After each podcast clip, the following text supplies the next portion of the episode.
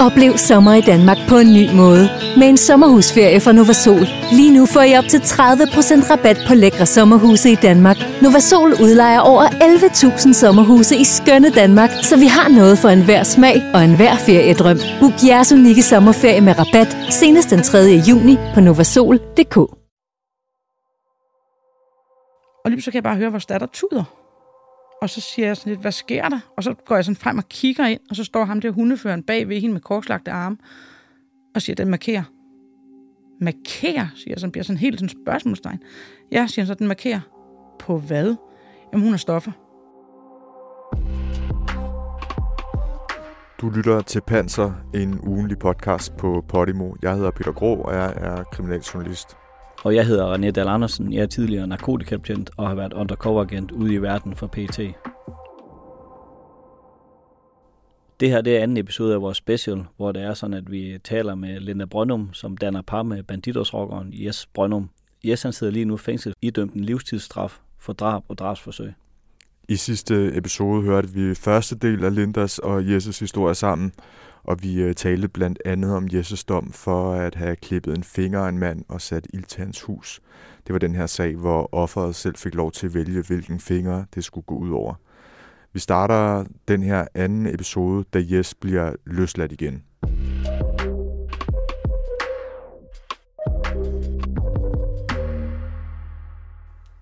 Yes, han øh, fortsætter jo i Banditas. Han er fortsat i Banditas. Ja. Øhm, og han har ikke undervejs overvejelser om at forlade dem, vel? Ikke mig bekendt. Mm. Ikke noget, jeg har hørt. Og jeg kunne heller ikke forestille mig det, den Jes, som jeg kender. Og det, der så ændrer hans liv markant, og jeres liv markant, det sker så den 2. januar i 2021. På det her tidspunkt er Jes ifølge medierne krigsminister i Banditers' top, en form for bestyrelse, det Banditers kalder Nationalen. Episoden her sker kort før kl. 19, her den 2. januar 2021, hvor Jes er taget til Hillerød til et aftalt møde med medlemmer af banden NNV. Der er en bandeveteran med i den her øh, bil med NNV'er, som er dukket op i Hillerød. En, der hedder James Kaplan, Sem Kaplan, sådan vil man typisk læse det, det er tyrkisk. James udtales det. Øh, og der er en krigsminister fra ANNV med os, og et par andre. Og det, der sker ved det her møde, det er, at øh, Yes øh, affyrer skud mod de andre. Og de kører afsted mod hospitalet, og Sem, eller Jim, overlever ikke. Øh, der er en anden, der er såret øh, også. Og de her folk på vej til hospitalet panikker, og de alarmerer deres andre venner og siger, at de skal dukke op til Hillerød Hospital nu, øh, fordi de er blevet lukket i et baghold.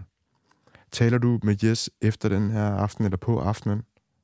Øh, ja, Jes han kommer øh, hjem til... Øh, vi havde aftalt, at han skulle komme og spise, og det gjorde han kort, men sagde, at, øh, at han blev så køre videre. Øh, han, han spiste lidt par frikadeller, du ved, og så var jeg lidt irriteret over, at han havde lovet, øh, og, og børnene havde ligesom glædet sig til, at han skulle komme der og, og, og, og spise restemad.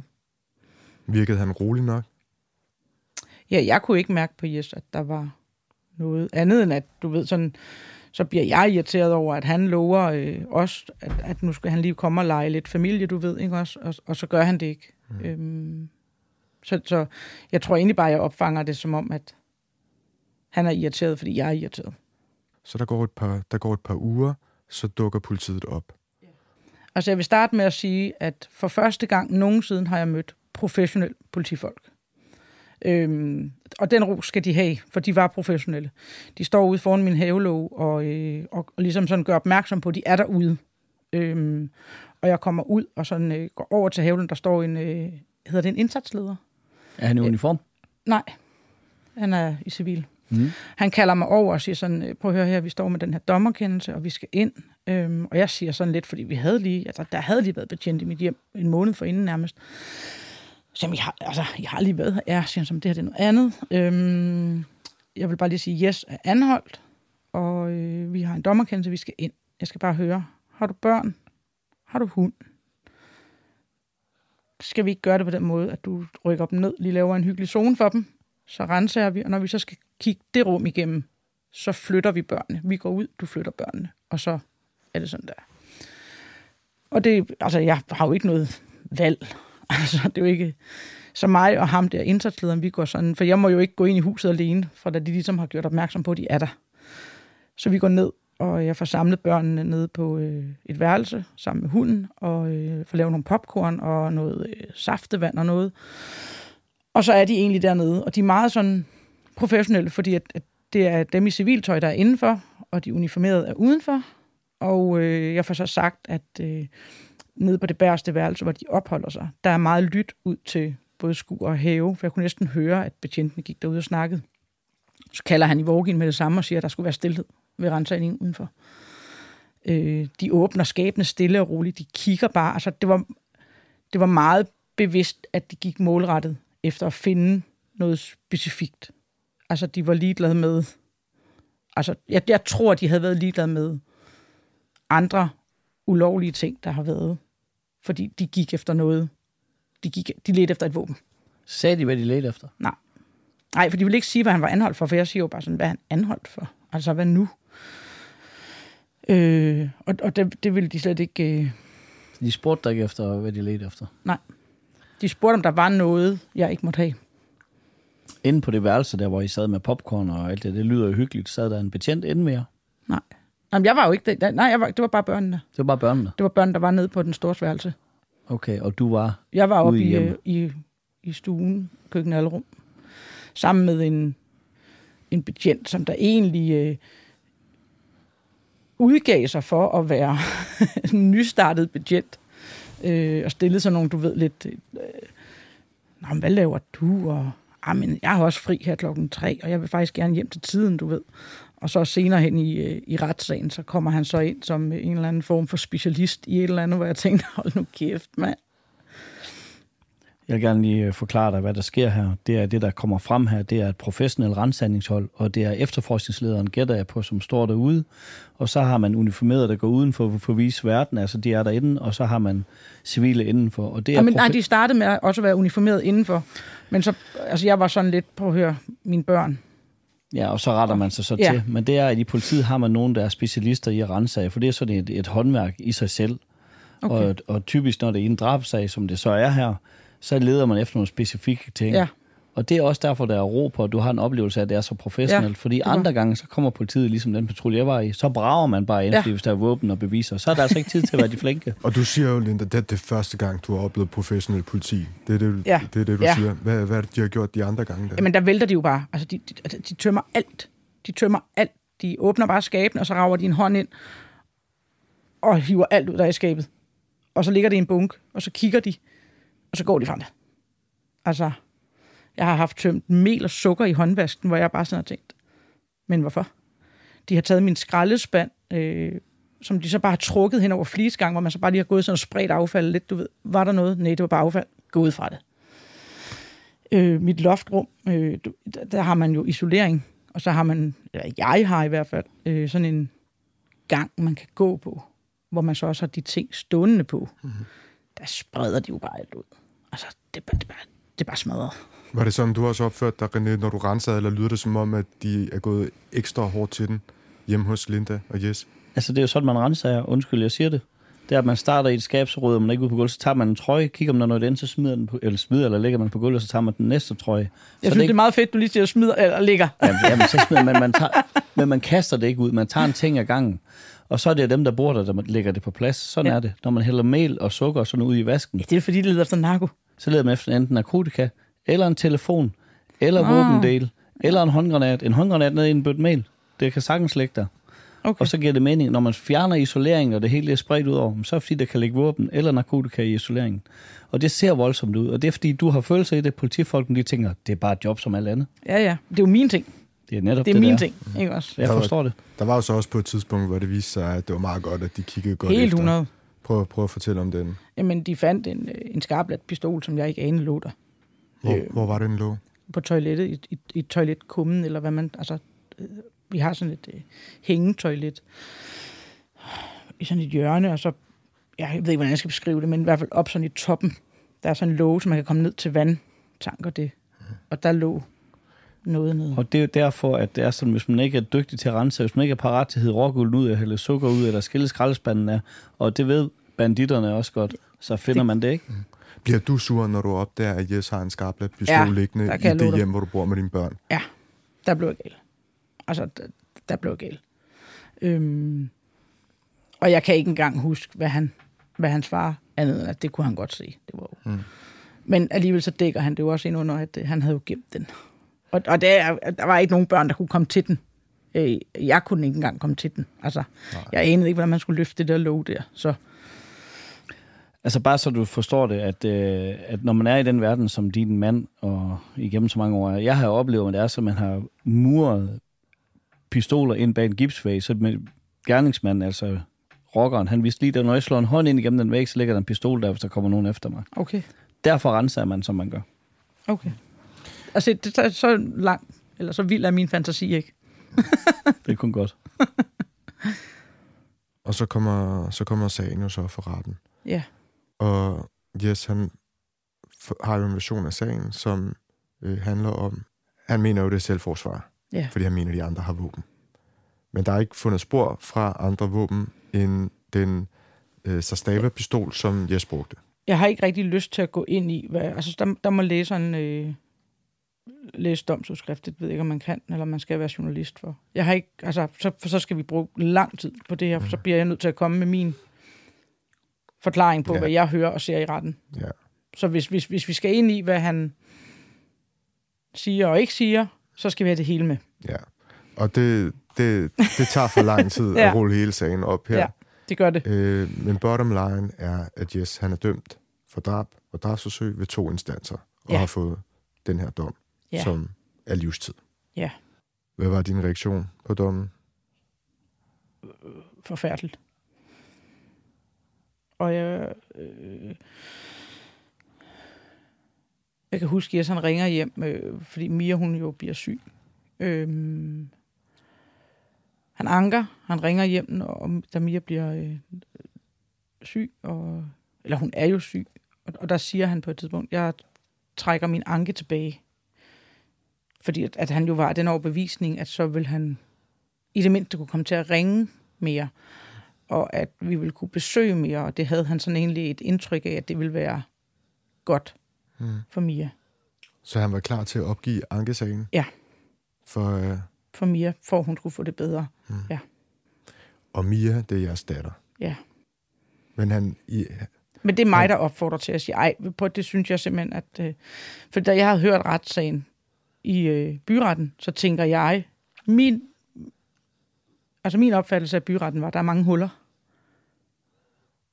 At, at, at, at, at, at, at han skal have en affære rettergang. ja, du havde lyst til, at han, han prøvede. Ja, i jeg, jeg synes, for, for børnenes skyld, så fortjente den at komme i landsretten. Men resultatet blev så det samme. Ja, og det synes jeg var hårdt. da Jes han, han skyder den her mand, som mister livet fra NNV. Det starter en hel konflikt mellem Bandidos og NNV. Har det en betydning for jeres familieliv? Eller for dit liv med børnene? Kan du blive hjemme i den periode? Altså, jeg, jeg blev nervøs, fordi det var en voldsom ting pludselig at stå overfor, ikke også? Og jeg synes, drab, det var voldsomt. Øh, så, så jeg blev nervøs og ville gerne væk fra bopælen. Men efter syv dage, så var jeg også klar til at komme tilbage igen. Så fordi at igen, jeg er familiemenneske. Jeg vil gerne hjem. Børnene skulle være i vante omgivelser og gå i skole. Og, og det ender med, at jeg tager beslutningen om at rykke hjem. Uagtet om Jes, han synes, det var godt eller skidt. Øhm, da så bliver anholdt, der øh, mener politiet jo så, at øh, vores adresse er et højkonfliktområde, og de kører jo så patrulje fire gange i døgnet. Okay. Øh, sådan ikke på faste tidspunkter, de kunne komme når som helst. Og mit hus er omringet af stisystemer, så de øh, kørte rundt på stien i patruljevogn og lyser jo hele haven, og, altså, og vinduer og det hele op, når de sådan kom rundt. Det kunne de jo gøre en to gange om natten, hvis de mente det. Ja. Øh, det, det kunne jeg godt. Det påvirker en. Ja, det, gør er klart. Det, det gør det. Man bliver urolig. ja, man bliver der sådan lidt, når politiet gør sådan nogle øh, indsatser, så, så bliver man der sådan lidt, hvor man tænker, puha, altså. Jeg var en del hos min mor også, kan jeg huske, med børnene.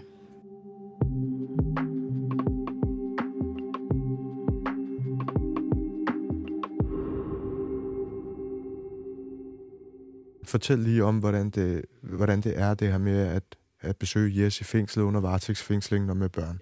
Nu sidder Jes jo fængslet. Og øh, jeg skal jo så ringe og bestille besøg for at komme ind med børnene til Jes. Og den her telefon, den åbner klokken halv ti. Det gør den mandag til torsdag. Og jeg ringer op, og så, altså, man ringer, og det er sådan, du har et ur stående, der hedder 9.30, så ringer du. Du er nummer 47 i kø. Fuck. Ikke? Øh, halvanden time i snit bruger jeg for at komme igennem på telefonen til at bestille et ugenligt besøg. Et ugenligt besøg.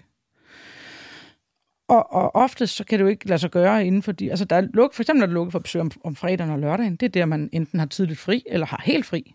Der er ikke åben for besøg. Øhm, da Jes han bliver øh, fængslet, der er der corona i Danmark. Øhm, så det vil så sige, at vi har øh, et øh, telefonbesøg hver 14. dag, hvor jeg egentlig skal køre frem til øh, politigården for at gå ind i et rum og ringe i telefon med Jes i 30 minutter. Og det skal du, fordi der skal sidde en betjent, imens du taler. Ja. Og her gør jeg jo så opmærksom på, at øh, der har lige været corona, der har lige været nedlukning, skolerne har lige åbnet op. Øhm, børnene har været rigeligt fraværende. Jeg kommer fra den anden side af Holbæk. Jeg skal bruge en hel dag på det her. Og der indvilder de så i, at så kan de ringe op til min telefon, mens der er en betjent, der ligesom er med på, på linjen. Ikke? Men, men de første 5-6 måneder, der er det en halv times opringning hver 14. dag.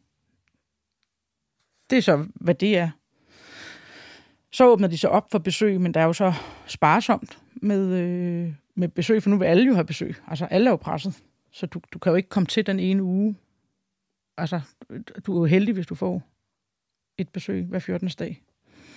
Så kommer du ind med børn øh, i et, et, øh, et rum, der er fuldstændig blottet for legetøj. Der er intet, fordi det kan de ikke fremme, fordi der har jo lige været kroner. Det accepterer man sådan, du ved, det kan jeg godt forstå. Altså, det var voldsomt at have corona. Så går tiden, og så begynder vi sådan, altså nu er alle lidt afslappet omkring corona. Det er jeg i hvert fald, jeg tænker, jeg ved ikke om I også er. Men jeg efterlyser flere gange, sådan, skal vi ikke prøve at få noget legetøj frem? Den store, hun sidder og snakker med sin far, men den lille vil jo gerne pille, rode, rave i et eller andet. Når børn har fødselsdag, så øh, kan man få dækket op med flag øh, og en kagemand og så får de en, en gave fra fængslet, og det er så Lego. Det virker rigtig godt for vores den mindste at sidde og samle Lego med sin far. De har stort set ingen relation sammen, fordi Jes han har jo været så meget væk. Øhm. Men når man ser dem sidde der samle Lego, så bliver man sådan helt varm om hjertet, hvor man tænker, ej, hvor er det fedt. Men fængslet vil jo ikke, de, af sikkerhedsårsager kan man ikke få Lego, medmindre det er Lego Duplo. Så lige nu, min opfattelse er, når jeg kommer ind øh, til besøg, så er der en knækket Mikado-pind og en halv Lego-mand. Og det er ligesom det. Så er der en, øh, en sovesofa med en øh, gummimadras på. Og øh, så er der et fjernsyn. Hvis du er heldig, så kan du tænde det. Hvis du er rigtig heldig, så er der også en fjernbetjening, så du kan skifte kanal. Hvis du er knap så heldig, så kan du tænde fjernsynet, og så er det porno, der kører på. Eller også så kan du slet ikke tænde fjernsynet. Øhm, der er ikke noget ur, der virker, fordi at dem har de taget batterierne ud af. Der må ikke være batterier i besøgsrummene, fordi at der er nogle indsatte, der, øh, der ikke kan finde ud af at have batterier, åbenbart. Jeg kan godt forstå, at jeg har de der hårde oplevelser med både i forbindelse med corona, og være pårørende og mm. have børn med ind i fængslet. Men det er jo sådan, at det her, det skyldes jo, og det er ikke en forsvarstal for kriminalforsorgen, det er simpelthen vilkårene. Der er ikke økonomi og ressourcer til andet. Nej, det... men jeg er jo sådan den type. Jeg har jo tilbudt at prøve på at lave nogle sponsorater til dem, så de kunne få noget legetøj. Jeg elsker det. Men, men det er et tungt system. Ja, men de vil jo ikke, de vil ikke acceptere det, vel? Jeg synes bare, det er vigtigt at gøre Danmark opmærksom på, at for jeg møder mange af dem, der, der siger, ja, det er da ligesom at være på spager på at sidde i fængsel. Eller, ej, fungerer det sådan i Danmark? Ja. Altså, det- Jes, han har et ugenligt opkald. Hvis jeg misser at tage telefonen, når han ringer, Så går der nu mere. så går der en uge mere. Ikke også? Øh, nu er vi så så heldige, at i den her, fordi at vores datter løb ind i en masse problematikker under den her retssag. Så de var lydhøre og, og var, var venlige og, og har accepteret at få en fast ringedag, så vi ved, hvad dag yes, han ringer, og hvilken klokslet. Så er vi til besøg øh, en søndag. Jesses retssag starter den 17. januar, og vi er inde til besøg søndag den 15. januar. Og så går man jo igennem det her sikkerhedskontrol, og så kan man godt allerede der, når man står så tager sko på igen, fornemme, at vi skal ikke ind ad døren til automaterne, hvor vi kan trække sodavand og kaffe og sådan noget. Og så siger den der fængselsbetjent, vi skal lige den her vej, og så siger jeg, er der hund igen? For vi havde også været der om søndagen før, og der var også hund. Ja, siger hun, så det er der, men øh, det går jo hurtigt. Og så går vi ned, og så, så går vi ned til døren, hvor den her hundefører er med den her hund, og så viser øh, betjenten tre fingre, sådan så siger hun tre stykker. Og så siger hundeføren, voksen først. Og når jeg sådan tænker det tilbage, så tænker jeg sådan på, sådan var det ikke sidst, vi havde hund på. Der skulle vi bare altså gå ind enkeltvis. Jeg går ind, og han kigger så på mig og siger, har du noget på dig, du ikke må have? Jeg siger, nej, det har jeg ikke. Og så skal man sidde med hænderne på knæene, og så går den her hund rundt om dig. Og jeg kan huske, at hundeføren står sådan ud for mit venstre knæ, og sender hunden rundt om mig. Og der er ikke noget. Og så siger han, du skal gå til venstre, når du går ud af døren. Og så tager den der øh, fængselsbetjent ligesom sådan, og skubber mig lidt over, sådan, så jeg kan, ikke, jeg kan ikke kigge ind i rummet mere. Hun siger, du skal stille dig her, fordi at, øh, ellers så bliver hunden forvirret. Okay, siger jeg sådan lidt. Nå, det, altså, det, blev, det var præcis den samme hund før, den samme hund, der var mm. der ugen før. Så nå, nå. Men fordi, at jeg har det lidt stramt med, at vores lille dreng på 8 skal alene ind og sidde på den her skammel, så har jeg meget kontakt med ham. Sådan, altså, vi står ligesom på hver sin side af døren. Og så går vores den store ind og sætter sig. Øhm, og jeg står bare sådan og kigger over, og så siger jeg, sådan, det skal nok gå. Jeg er helt 100 på, at du godt må tage bamsen med ind, og sådan nogle ting, for der hænger sådan nogle bamse på væggen, de må tage med op til besøg. Og lige så kan jeg bare høre, vores datter tuder. Og så siger jeg sådan lidt, hvad sker der? Og så går jeg sådan frem og kigger ind, og så står ham der hundeføren bag ved hende med korslagte arme, og siger, den markerer. Markerer, siger jeg, så bliver sådan helt sådan spørgsmålstegn. Ja, siger han så, den markerer. På hvad? Jamen, hun har stoffer. Har hun stoffer, siger jeg så, hvorhen? Ja, den, den markerer på skridtet. Mm. Jamen, så må I jo finde dem. Hvor gammel er det, hun er? 14. På- øh, 15 på det tidspunkt. Undskyld, 15 på det tidspunkt. Øhm, og hvad hedder det? Og han siger bare, nej, sådan er det bare. Det kan ikke lade sig gøre. Og jeg bliver sådan, så bliver jeg gal. Den lille der, han begynder at græde. Jeg vil gerne ind og se far. Så siger hundeføren, jamen så kan du følge øh, Mia ud i bilen, og så kan du og, og lillebror gå ind. Altså, er du helt væk? jeg går da ikke ud med min datter og siger, så må du lige sidde her. Øh, I må da finde det, sagde så. Så må I da, øh, altså, der står jo stolper op og stolper ned på, at man skal lade sig røntgen fotografere. Mm. Men de nægter. De vil simpelthen ikke undersøge hende. Øhm, og det ender med, at vi så går, fordi at, at, hvad skal vi ellers gøre? Jeg ved jo, jeg har aldrig prøvet det her før. Øh, og, og, og, og så snakker vi så om det efterfølgende, og vores datter, det, hun græder, og hun er ked af det, ikke også? Øhm, og så siger hun sådan lidt, hvordan var det, da, da hun gik forbi dig? Og, øh, og jeg fortæller så, at der står han jo sådan skråt over for mig. Jeg har ligesom sådan øjenkontakt med ham, imens hunden går rundt. Men det øh, gør den ikke i, i det her tilfælde med hende. Der står han bag ved hende. Og så går hunden rundt om hende, og så sætter den sig ned og giver hals. Mm. Så vores opfattelse er, at han har bedt hunden om at give hals. Der er ikke nogen, der vil... Altså, jeg ringer jo straks til en advokat, der vi går ud og siger, prøv at høre, øh, sådan og sådan. Hvor hun siger, jamen, hvis I har stoffer, så skal I da undersøges af politiet, skal I ikke? Så siger, det vil jeg da mene. Hvis jeg har stoffer på mig, så, altså, hvis jeg bliver stoppet i øh, natlivet, og der er en hund, der markerer på, at jeg har stoffer, så tænker jeg, at betjentene vil gøre, hvad de kan for at finde det. Ja, det jeg vil sige til det der, det er, at nu har jeg jo ikke været til stede, det har du. Øh, man har nogle procedurer i, i det fængsel der, med hvis der er sådan, der bliver markeret på en mindreårig eller en 15-årig, eller et familiemedlem, så laver man en vurdering om, om det er, så man vil komme frem for at se, om der eventuelt kan ligge 3 gram has eller 10 gram has i den trusse eller noget, ikke? Men der mangler bare ressourcer, både i kriminalforsorgen og i politiet, apropos det, du sagde før med besøg. Og så tror jeg, det er sådan. Altså, jeg har selv været en del af kriminalforsorgen, inden jeg, Mm. faktisk efter jeg var betjent. Så laver man en vurdering. Vil vi ringe efter politiet for det her, eller vil vi bare sige, så er der ingen besøg, hunden har markeret. Og det har de jo bare nogle regler for, at det kan man godt. så De inddrager jo besøg. oven i købet besøgstilladelsen. Ja, men det er fordi, at øh, man... Og hun, er jo så, hun har jo et medikab, altså, altså hun er stemplet nu på, at hun øh, har lavet indsmugling i fængslet. Hun får en karantæne efterfølgende Ja, i tre hun- måneder. Tre måneder. Og der er egentlig ikke nogen, der sådan rigtig kan fortælle os, for jeg ringer jo ind sådan, du ved, der er ikke nogen, der kan fortælle os, hvad der skal ske, og hvornår det skal ske, og hvor- hvordan forløbet skal være. Og, og det, det er bare... Det er bare sindssygt. Altså advokater og sådan ting siger, hvad sker der? Altså vi havde to advokater på, der bare skrev klager til kriminalforsorgen og til Vest. Og der sker, vi har stadig ikke fået svar på dem. Nej, Men det er et tungt system, og Jo jo, men jeg synes, det er sindssygt, at man udsætter et så ungt menneske. Jeg kan kun give dig ret. Altså så gør det dog på mig, hvis det var planlagt. Så siger du, at det var mig. Jeg, altså, tror du, det var planlagt? Ja, 100. Okay. Tror Det du på var det, simpelthen- at der er folk, der kan finde på at genere? Det var 100 for at presse. Det var to dage før Jesses retssag gik i gang. Det var for at presse ham til, at der skulle ske et eller andet i retten. Jeg sidder, 100. Linda, jeg sidder her helt uden følelser og med 20 år i politiet. Jeg har aldrig hørt om det. Jeg tror ikke på, at det forekommer. Jeg tror, der har været en uheldig episode, og så er der nogle procedurer i Kriminalforsorgen. Og jeg forsvarer ikke nogen tværtimod. Du har selv læst min bog. Ja, ja. Jeg er ikke bange for at fortælle, hvis der bliver brugt nogle Nej, numre, nej. der er ufine. Men- det men her jeg- har jeg aldrig hørt om. Og jeg kan slet ikke forestille mig, fordi så skal man jo involvere først Kriminalforsorgen, så skal man også involvere nogle politifolk. Og desto flere, der ved det, apropos Jesus verden, desto større chance for, at det bliver spredt ud.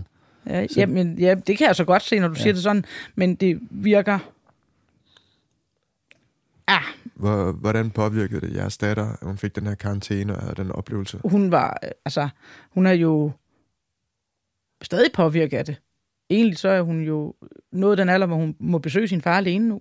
Og jeg har givet underskrift på, at hun faktisk godt må køre frem alene til sin far. Øh, men det har hun ikke lyst til. Hun tør ikke, hvis hun står i en lignende episode. Mm. Øh, hvad sker der så? Hvad skal jeg så gøre? Øh, så, så hun er påvirket. Altså, hun, hun synes ikke, det er rart. Hun er ellers en hård nyser. Øh, men, men hun synes ikke, altså... Men det er igen det der med retfærdighed. At, at det er jo vildt, at man kan blive beskyldt for noget, man ikke har gjort. Ja, Og det, man kan sige her, det er, at det går jo lidt ud over børnene. Eller Ja. det går jo ud over børnene. ja.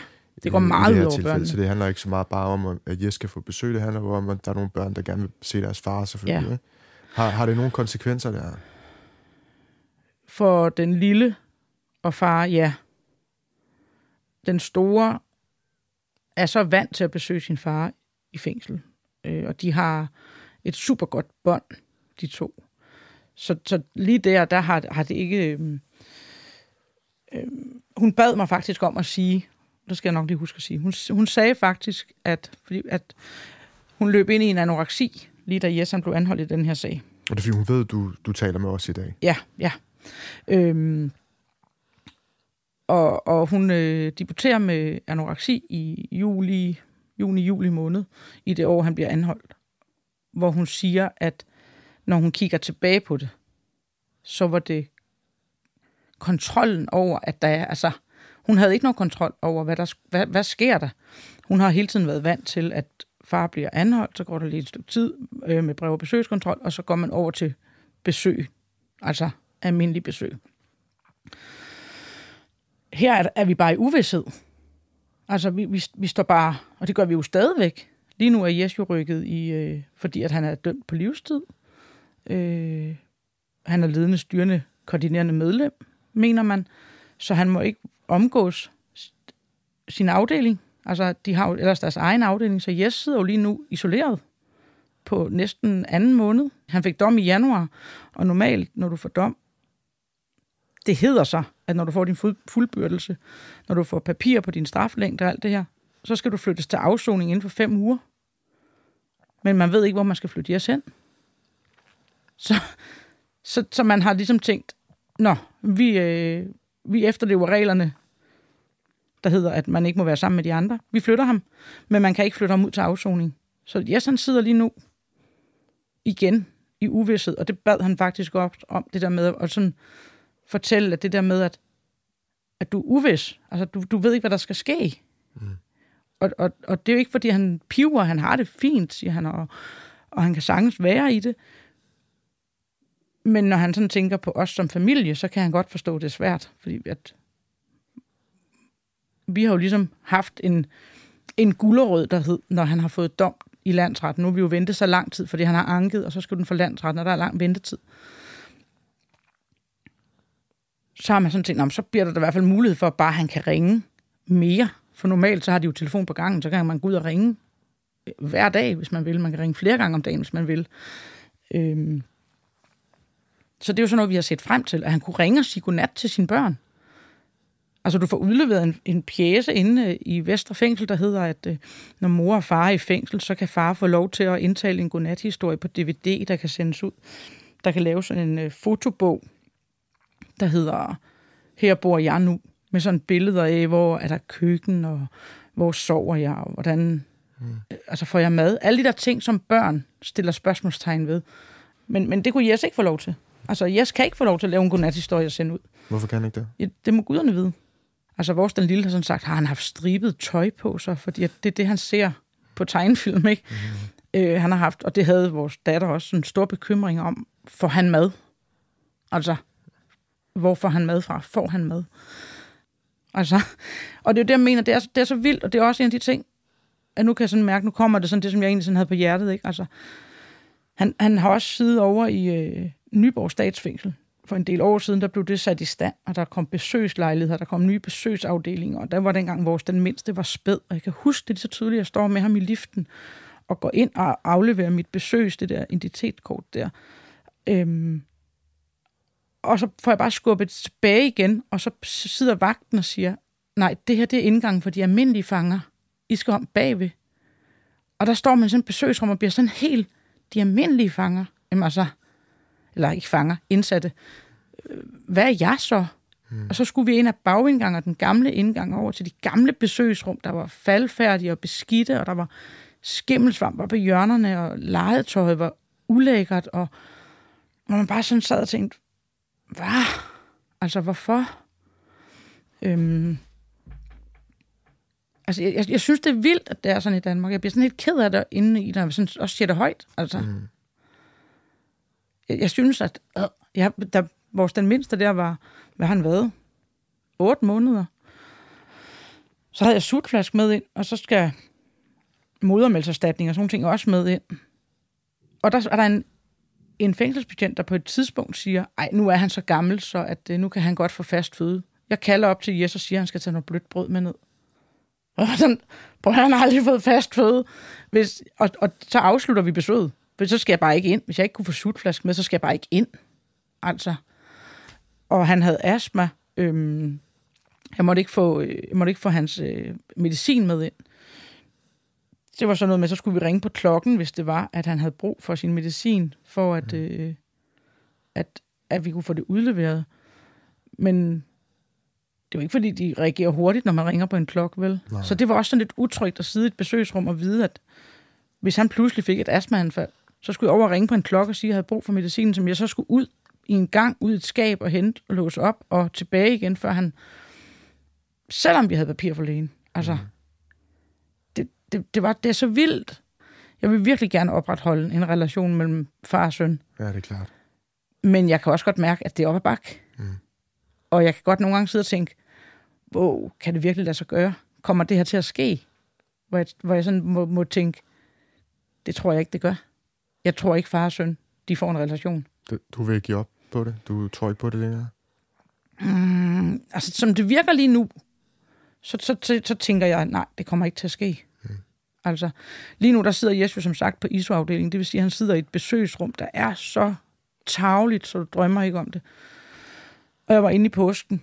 Øh, ungerne kunne ikke tage med, og så tænker jeg, så tager jeg ind og snakker med ham om det her podcast. Øh, og der var bare så ulækkert. Altså, det var første gang nogensinde, at det gik op for mig, hvad jeg sad og tænkte. Hvad er det, jeg byder mine børn?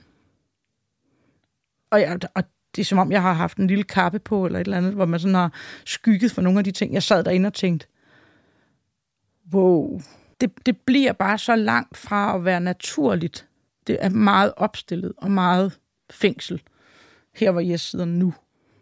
Jes, han, prøv, han, han har ikke mulighed for at opretholde øh, kontakt til sin øh, mor, mm. til sin søster. Han har et opkald om ugen. Det prioriterer han selvfølgelig til sine børn. Og det håber jeg, at alle vil gøre.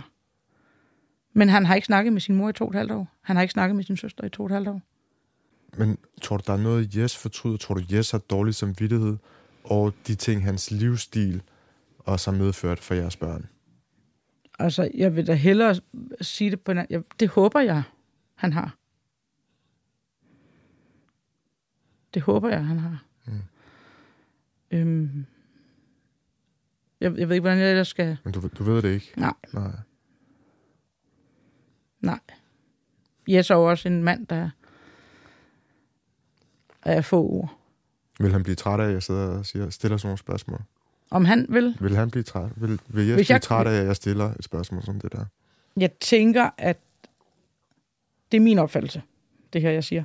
Jeg tænker, at stillhed er bedre for ham, end at sige, ja, jeg har dårlig samvittighed.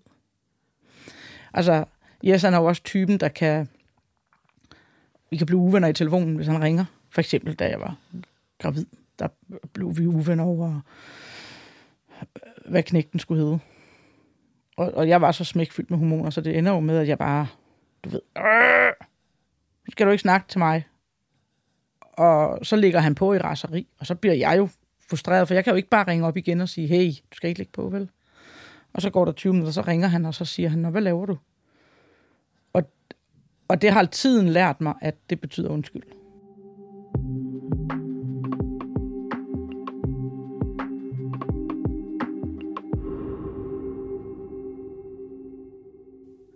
Hvad, hvad vil jeg sige til, hvis jeres dreng vil være rocker, vil ligne i Banditos? Det tror jeg ikke, han vil synes godt om. Og det er jo ikke, fordi han har noget imod rocker. Men det er et hårdt liv, ikke? Mm. Øhm, og han vil for alt i verden ikke ønske, at han skulle ind og sidde i fængsel. Han vil ønske, at han skulle have et bedre liv, end det Jes har haft. Altså, Jes har jo brugt stort set hele sit liv på at sidde inde. Øhm, Kommer han til at ændre sit liv, Jes, når han kommer ud? Nu bliver nu er han jo en del ældre, når han kommer mm. ud. Men... Min opfattelse er, at Jes aldrig kommer ud. du tror ikke, han kommer ud? Nej, det tror jeg faktisk ikke. Jeg, jeg kan godt mærke, at jeg bliver også sådan lidt, når jeg bliver mødt af, når livstid, når så er han jo ude om 16 år. Nej! Ikke nødvendigvis. Fordi, altså, livstid i Danmark er livstid. Men det er, den, det er, den, det er danskernes opfattelse, at mm. livstiden, så er du ude om 15 år. Fordi livstid findes kun i USA. Men, men det gør det ikke. Og, og, og det sagde Jesus forsvar også i øh, retssagen, da han øh, procederer. Der siger han, vi skal lige huske, inden I dømmer, at livstid er livstid. Det er hårdt at være i. Øh, lige nu. Øh, og nogle gange så går jeg ud i haven og graver et stort hul, og så råber jeg lidt. Øh, efter at Jes han, øh, eller kort tid før Jes han ryger ind, der åbner jeg min egen virksomhed. Og jeg kan mærke, at, at den hjælper mig med ligesom at, at bebejde alt det her, som der sker omkring mig. Øhm, jeg arbejder mig ud af, når det er, at jeg synes, at verden er dum. Så laver jeg lige lidt ekstra arbejde. Altså, Hvad er det for en virksomhed, du har startet? Jeg klargør biler. Polerer, koder, klargøre biler. Og, og det er noget, det, det giver mig et eller andet. Og det gør måske, at jeg ikke er gået fra Jes nu. Hvordan overlever du? Tager du en uge af gangen, eller tager du et år af gangen, eller hvad er din plan? Definerer overlever. Ja, så med, at det er sådan, du har en mand, der sidder i fængsel på livstid. Det ved jeg ikke, hvad jeg skal svare på. For, for jeg ved det ikke. Prøv at høre, Linda tusind tak for, at du kom, og jeg elsker, at når der er nogen fra den øh, del af verden, som øh, du kommer fra, og Jes kommer fra, der tør fortælle også ud i virkeligheden, hvordan det er at være dig, og i øvrigt også på sin måde at være Jes. Ja. Tak for det. Velbekomme. Tusind tak, fordi du øh, gad at tale med os. Det var så let. Jeg er glad for, at I ville øh, lytte på, hvad jeg havde at sige.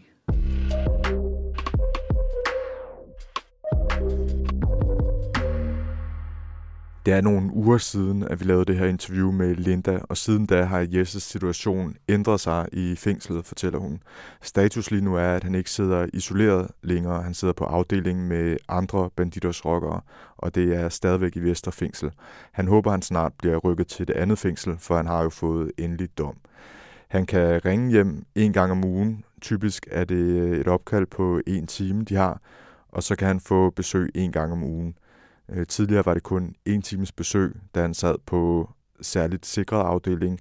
Nu sidder han på en såkaldt stærk negativ afdeling med banditers folk, og nu må hans øh, ugenlige besøg vare halvanden time, så hans børn kan altså se ham halvanden time hver uge.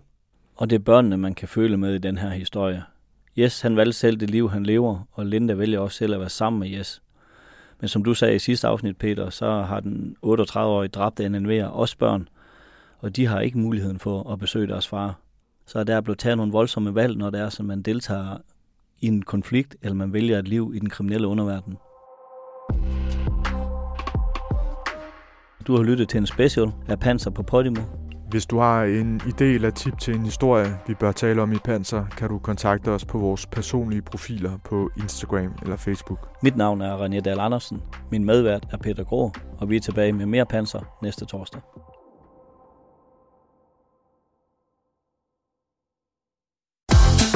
I Rema 1000 sætter vi en ære i at tilbyde danske lokale varer af høj kvalitet. Derfor prioriterer vi samarbejdet med lokale producenter og leverandører, så vejen fra jord til bord bliver så kort som muligt. Og vi kan tilbyde vores kunder friske danske sæsonvarer. Rema 1000. Meget mere lokalt.